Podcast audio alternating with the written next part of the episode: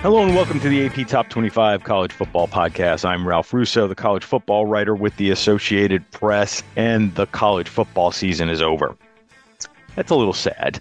And it certainly ended in a little bit of an anticlimactic fashion, though an amazing fashion for Georgia. The Bulldogs won a second straight championship with an historic blowout of TCU less than 12 hours before we started recording this at SoFi Stadium in the College Football Playoff National Championship game. It was the Bulldogs 65 and TCU 7. There was never a doubt Kirby Smart's team is back to back national champions. We will put a bow on the 2022 season and look ahead a little bit to the 2023 season. There's not that whole lot to, to, to analyze about last night's game, and we'll do it in a unique fashion today hard to find guests as people scatter across the country, heading home, heading to the NCAA convention, uh, and heading out of Los Angeles. So I'm going to ride solo today. Hope you enjoy it. We will be a relatively brief podcast today, but I definitely wanted to get something out to y'all to wrap up the season and wrap up last night's game. So I'm on my own today. I hope you can. Uh, I hope you don't mind. Again, it will be relatively brief. I've got a few things I wanted to say about Georgia, about college football in general, and maybe about playoff expansion.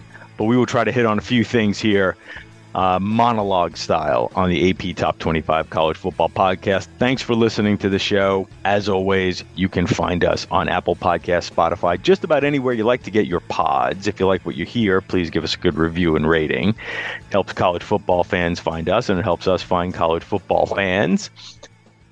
And away we go. And of course, now we're back. So last night, Georgia wins 65 7 uh, in a game that I think a lot of people expected to be lopsided. I mean, it was a 12 and a half point spread. And I think um, I know I would have suggested taking, uh, given laying those points. Uh, I did so in print, and I think my final score was something along the lines of 42 24. So I don't think who won surprised anybody. Um, I don't think a blowout surprised anybody, but anytime you get quite literally the most lopsided postseason game, bowl season game, if you want to be a little more uh, precise, bowl season game in the history of college football, that is going to be startling. And of course, raise the questions about whether TCU should have been, you know, whether TCU is overrated or TCU is a fraud and how good is Georgia and was a real national championship game last week because they Georgia nearly beat Ohio State. And I guess what I would say to all of that is I don't know if I really care that much about all of that. Georgia's the national champion. They played a perfect game. They are now what Alabama has been, right? They are the best players and the best coached players. That combination of we have the best players and we have the best coaching is very hard to beat. Uh, and especially when you're a team like TCU, which has good coaches and good players, but it just gets overwhelmed. So we saw the very best of Georgia last night. Maybe in some ways, Georgia, you know, stared into the abyss against a, a very good Ohio State team. And as Kirby Smart said last night, why do we need to learn from a loss? Why does it have to be a loss that lo- allows us to learn? Can't we just learn and win all the time, win all the time? Georgia faced, you know, again, faced the cliff, nearly fell off against Ohio State. Uh, I, I suspect that might have been, you know, I, coaches like to say it, it, got their attention, but I do have a feeling it may have tapped into Georgia to a certain degree to uh, to get the next level performance to to to tighten up some of those details. And boy, it all came down on TCU, a TCU squad that again was played a you know, punched above its weight for most of the season. A very good team. Um, that was extended, maxed out its roster under Sonny Dykes, and had a lot of things fall into place. Played a very good game. You know, I, I don't think I, I think there is going to be a a temptation to say TCU's victory against Michigan was a little bit of a fluke now, and that we're going to retrofit that into being that like that you know we're going to concentrate a lot on the the two pick sixes and the failed red zone attempts by Michigan. But if you look at the way that game played out and who moved the ball better and more efficiently, TCU deserved to win that game and was the better team. Now, all that said, if I'm sitting around Tuesday afternoon in Ann Arbor or, you know, Monday night watching that game in Columbus, I'm, if I am Michigan or Ohio State, I'm really finding myself like just banging my head against a desk thinking boy we really blew it. Because if you're michigan you find yourself thinking like how did we lose to that team? And again that's a little bit of a slight to, to tcu but you'll you'll you'll relitigate that game. You'll go over every mistake and find yourself thinking boy like we had such a great opportunity to get to the national championship game. And if you're ohio state you're you're thinking oh my gosh if we make a field goal we win the national championship Maybe that's overstating both of those things, uh, but I imagine there's a lot of regret in Big Ten country this morning. Uh, nothing but celebration for Georgia. Um, and again, Georgia played its best game against a team that just could not handle its best game. Credit to Georgia on a couple of different fronts here uh, and why Georgia is now a burgeoning dynasty and why Georgia is now what Alabama used to be. That doesn't mean Alabama can't continue to challenge Georgia, but it's a little different. I think the fact that Kirby Smart won this year more with offense and listen the defense was awesome last year it was awesome a, a, good chunk of the year was especially good yesterday against tcu but this was more of an offensive team i think was also in some ways a nod uh, to by Kirby Smart to the idea that like this is an offensive era. You have to be able to play big time offense, and they played big time offense. He got Todd Monken uh, to create an interesting, diverse, and cre- uh, creative and dynamic offense uh, and build it around a quarterback who's a you know a three star who's probably going to have you know be a career backup in the NFL. And I do think at this point Stetson Bennett probably look is looking like a guy who could bounce around the NFL for a while. Uh, so last year Georgia wins with a historically good defense, and this year Georgia wins with a really potent offense, which suggests to me that this is built to last. Uh, there's no reason why this is going anywhere. He has proven, just like his his mentor Nick Saban, we can win different ways. We can change with the team that we have, and we can change with the times. Why else does Georgia most likely? Uh, why else does Georgia seem to be built to last? You know, in, interesting. Obviously, a lot of us, me including a lot of people last night, wrote something similar of like, you know, I use the expression Georgia's the new bully on the block, right? They have replaced Alabama at the top of the sport. You could say that that happened last year, but it's one thing when it happens once, it's another thing when it happens two years in a row. And you clearly become the standard in the sport. So what's interesting to me about Georgia and Alabama going forward, or let, actually let's look back for a second. Georgia, because Alabama went through this with Clemson, right? There was a four-year period where Clemson beat them twice for national championships, and or about a four or five-year period, and they played, you know, four times in a row. They played three national championship games. They played four times.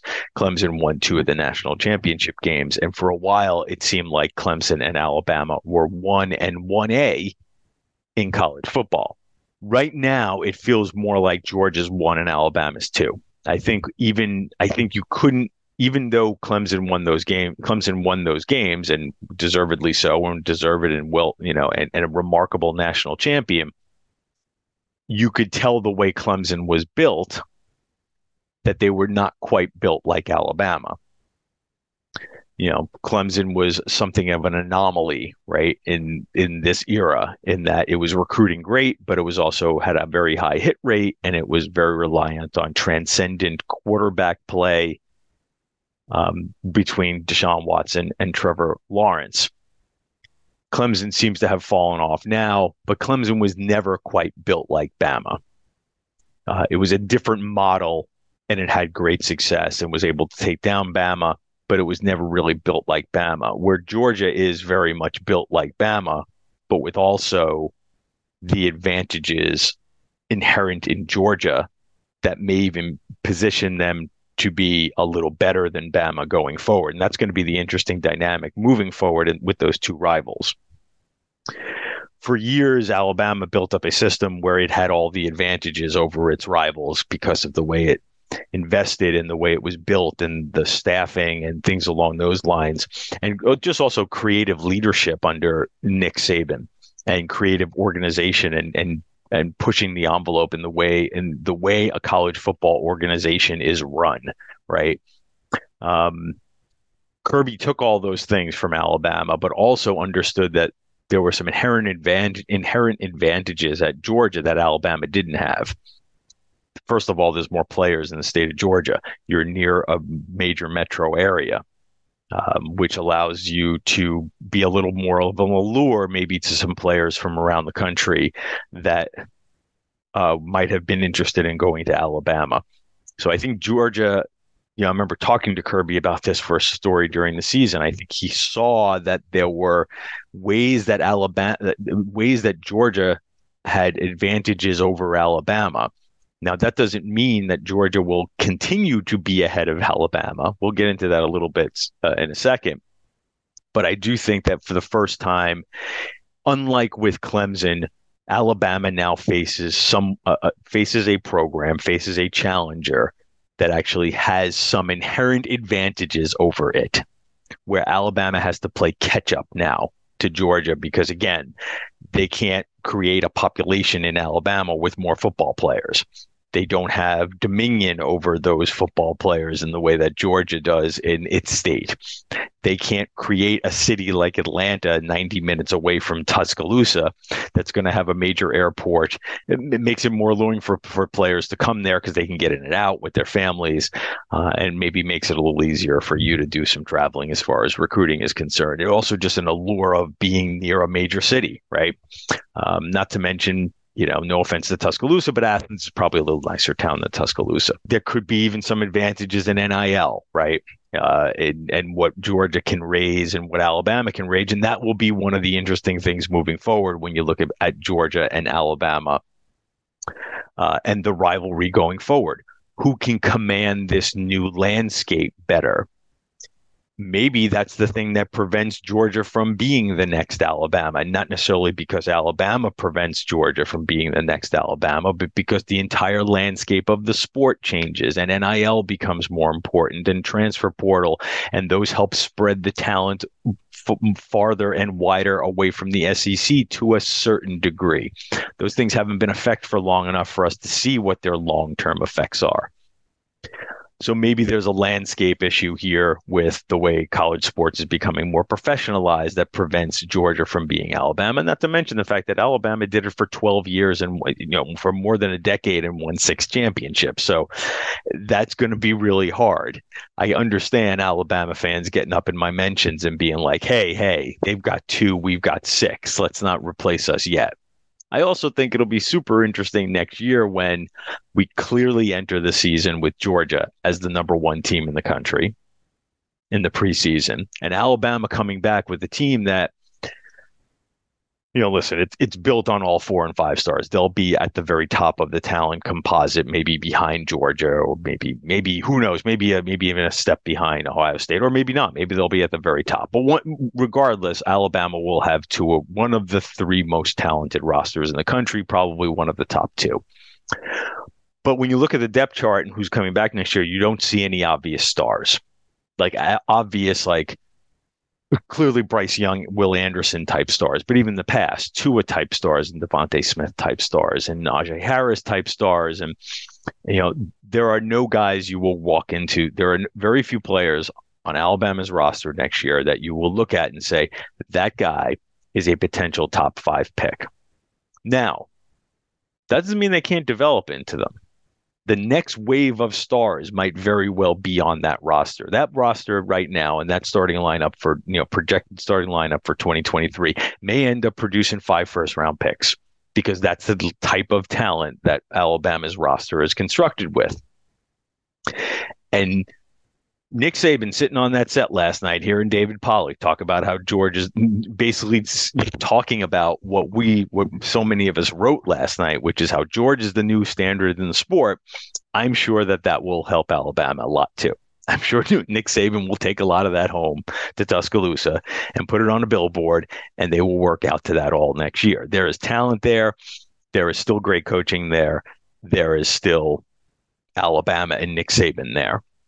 So and I don't think they've gone more than three years during this great run without winning a national championship. And my guess is they will probably start next season somewhere around, I don't know, I'm going to say maybe number four in the country. And it might be a little bit of a benefit of a doubt four. Um, maybe even three, four, five. You know, they haven't finished, they haven't started a season lower than number three Alabama since 2010. So maybe they might, you know, fall through that floor and end up at four or five next season because they just don't have the established stars.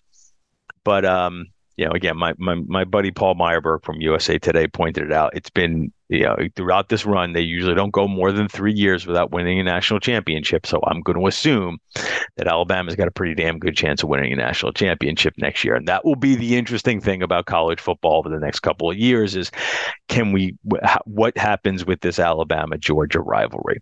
Does Georgia take its inherent strength, its inherent advantages, and actually manage to pull away a little bit from Alabama, or is is this simply just a one year deal, or or the or the beginning of a three or four or five more years of these two teams banging heads against each other. Listen, Kirby Smart is 47, Nick Saban is 72, if I remember correctly. So, you know, the window may be closing on that part of the rivalry too in the near future. And we'll see what the rest of the landscape of college football provides. Plus, a new playoff system means there's a chance, who knows, maybe there'll be a bunch of Alabama, Georgia national championship games or semifinal games that we never would have had in this system uh, because they would have either knocked each other off. I mean, we've had a couple of them, but maybe we'll have a bunch, bunch more in the upcoming years. Is it that? Is it tit for tat? Is it Alabama's one, Georgia's two, Georgia's two, Alabama's one? They sort of go back and forth over the next few years. Or does Georgia manage to, in some ways, pull away? Now, again, there's I don't think there's any real evidence of that, even though Alabama lost two games this year. Alabama also just signed the best recruiting class in the country, and I think was like the number two recruiting class in the country next year. Um, so don't write off Alabama, but I do think Georgia is sort of the new standard and has some inherent advantages for being at Georgia that I believe have a chance to make it different from Clemson and Alabama, where Clemson was Clemson and Alabama were one and one A. I think Georgia and Alabama now are one, Georgia, two, Alabama. And that's a little different than we've seen before. As for the rest of the season, it was a really great season in college football. And I, I said this a little bit last year when the season ended with a, a more interesting Alabama Georgia national championship game, but two blowouts in the semifinals to get to that game. And we talked about how, oh, that sort of felt inevitable. It was just going to be Alabama and Georgia. And again, we may be seeing uh, walking into a, a, a next couple of years where it's all going to seem inevitable with Alabama and Georgia. I do think that we need to move away from being so focused on the national championship that in some ways it feels like it diminishes the season. The day Tennessee, Georgia beat Tennessee and Alabama lost to LSU, I was pretty damn sure that Georgia was going to win the national championship, but it didn't necessarily take away from the rest of the season. The rest of the season was a great ride with some very interesting conference races and some surprises and two amazing semifinal games. I, I think that there's we are we are in an era where there are so few teams that can win the national championship. So to look through look at college football through the keyhole of the national championship and who's going to win the national championship, I think diminishes your enjoyment of college football. I think it's more and more than ever college football is about the journey and not the destination. The destination being the national championship game. If if we we're probably going to know. I can sit here right now on January 10th and be pretty confident that I can tell you the 2023 national champion is most likely going to be Georgia, Alabama. Maybe there's an outside shot for Ohio State. And let's just throw a, I don't know, a 2% chance that some other really good SEC team it all falls into place. Maybe it's LSU, but I doubt it for next year. Or Texas A&M somehow figures it all out, and maybe they roll the dice. But I just don't like. I don't. If if knowing that and feeling that that is a foregone conclusion takes away from your enjoyment of the sport, I kind of I kind of think that's on you. I kind of think that's on you more than anything else. I, I don't think that could take away your enjoyment from the sport. Life is full of ifs. If you see potential in every day, if you push for that promotion, and even bigger ifs like if you say, I do. If you can cash flow like a pro and get paid up to two days early, if you can safeguard against surprises and supercharge your savings, the if in life becomes less iffy. Regions Life Banking makes it possible. If you're interested, let's talk about the if in life. Regions Bank embrace the if in life. Regions Bank, member FDIC. I think one of the reasons why they are expanding the playoff is not because we need to figure out a better way to crown a champion. I think the reason why the playoff is being expanded is to create a more interesting postseason along the way, right?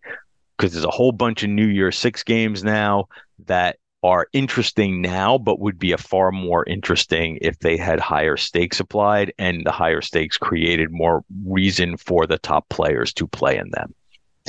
I think we're still going to end up with the same type of national champions. I think we're still going to end up with some blowouts, but we'll go from three playoff games to 11 playoff games and my suspicion is out of those 11 playoff games, in a good year, we'll have seven or eight that are competitive.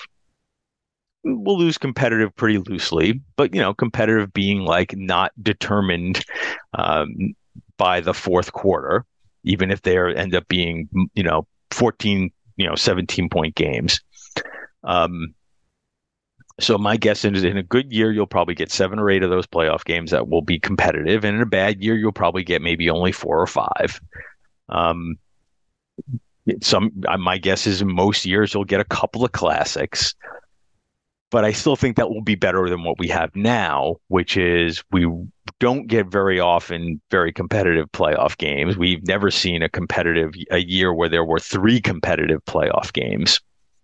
Um, and we have a bunch of supposedly big games, New Year Six games that are supposed to involve the other best teams in the country that have become very much diminished. Bowl season is generally still fun. Bowl season generally produces some pretty great games, but bowl season lacks some of the pop it could have because not enough games have stakes and players bail out, and that will still be a problem at the next tier of bowl games. But I think having 11 games with high stakes involving top teams creates more opportunities to have really good postseason games. I think a great regular season. Unfor- I think a great regular season deserves a better postseason than we have right now. So that's my I don't know how exactly I steered into a, a playoff rant, but that's my playoff rant. And that's what we have. So that that's where we are now in college football. We head towards the 2023 season, kind of knowing who's going to be number one to start, having a pretty good idea of who's going to contend for a national championship. But the fun thing is, uh, just like this season, not knowing much else. The final AP regular season college football poll came out right after, soon after the game, only a couple of hours, I guess, when there was blowout, people voted a little early. Um, and Georgia obviously was number one. TCU was number two. Michigan, Ohio State, Alabama, Tennessee, top six. Um, but I think one of the interesting things about what what came out in the poll was that there were only ten teams that began the season ranked, finished it ranked. So 15 teams in the preseason poll ended up falling out and never getting back in or never getting back in by the end of the season. So 15 teams started the season ranked, finished it unranked. Texas A&M, Oklahoma, Baylor, Miami, Wisconsin, Arkansas among them. The season before that, 14 teams started the season ranked and finished it unranked those are both records. Those are both anomalies, or at least they have been. Maybe it's a trend now. Usually you'll get 10 about 10 teams that start the season ranked and finish it unranked. So you get about 15 teams that stay in, that start in and end up in. Uh, in the last two years, we've now had 29 teams that, you know, started ranked, ended up unranked. Is that a trend? Does it have to do with transfer portal? Does it have to do with um, players playing earlier? Does it have to do with myriad coaching changes? Um, yeah, maybe. I don't know. I mean, again, two year sample doesn't necessarily mean, or maybe the maybe the voters just did a very bad job. But a two year sample isn't necessarily enough to determine if we have a real trend here. I suspect, though, it, it might be telling, and I think what it might be telling us is, again, everything else seems harder to predict the very top of the sport seems a little boring right now because I think we can see it. We can see from a long distance wh- who is at the top of the sport and how that will be determined. But it does seem like once you get past that very top tier, everything else is really muddled and that's fun. I think we will go into next season very much like this season, thinking that we have one or two teams that we maybe three. Remember, it'll still be a 14 playoff next year. So I think we'll go into next season thinking, okay, it's going to be Georgia. It's going to be Alabama, maybe LSU will challenge Alabama, but we'll see what else happens in the SEC West we'll still know Ohio State is good, and we think Michigan will be pretty good. And then the rest of the country is going to be kind of up in the air. And of course, there'll be favorites, but I think there'll be enough uncertainty around the rest of the country to absolutely enjoy the ride. And I think that's, again, another reason why when we get into a 12 game 12 team playoff, there'll be a lot of uncertainty and that second tier. I think that will still keep keep up. I'm hoping that the top tier expands a little bit and the the teams at the top tier thin out a little bit, I think that would be best for the sport. But at the very least, but at the very least, I think that we are in a period now with a lot of uncertainty from year to year, except at the very top. So enjoy the ride enjoy the ride. That's all I can say about college football. The last couple of years have been kind of zany and a little unpredictable, and we've seen some crazy results. But then in the end, we found, found ourselves going, yep, we kind of figured that was going to be the case. I kind of figured that team was going to win the national championship. Don't let that take away from the rest of the season, the way you enjoy the sport. I think that's all I got to say for today, folks. So, with that, folks, I think we are going to wrap up uh, or I am going to wrap up. I'm so used to saying we. And today, again, we decided to do this thing solo because there were not a lot of folks around to help us out. And I just figured I definitely wanted to get you a podcast to wrap up the season. Um, and if I had to do it on my own, darn it, I was going to do it on my own. So I hope you didn't mind the monologue. I want to thank you, as always, for listening to the AP Top 25 College Football Podcast. I want to thank my producer, John Radcliffe, for always making me sound good. You can find this podcast on Apple Podcast, Spotify, just about anywhere you get your pods. Please follow so you do not miss an episode. As for coming episodes, we are definitely going to keep the show rolling throughout the off season. I will say, I just want to prepare you. We might take a few more breaks than we have in past years. Um, just to give myself a little bit of a mental health break, but we will mostly be coming to you weekly. I will try to give you a heads up if there are times when we can't come to you. And if we're going to take a little break, I will try to prepare you for that uh, as best I can. But for the most part, we will roll through the off season because really there is no off season in college football anymore between transfers and spring football, and you know the c- coaching carousel never seems to stop, and there's all kinds of policy changes, and we'll have to see where NIL is going and things along those lines. So keep listening to the AP Top 25 College Football Podcast. We'll be coming at you weekly. I'm Ralph Russo, the college football writer with the Associated Press. Thanks for listening and come back for more yeah, next week. We'll definitely do one next week of the AP Top 25 College Football Podcast.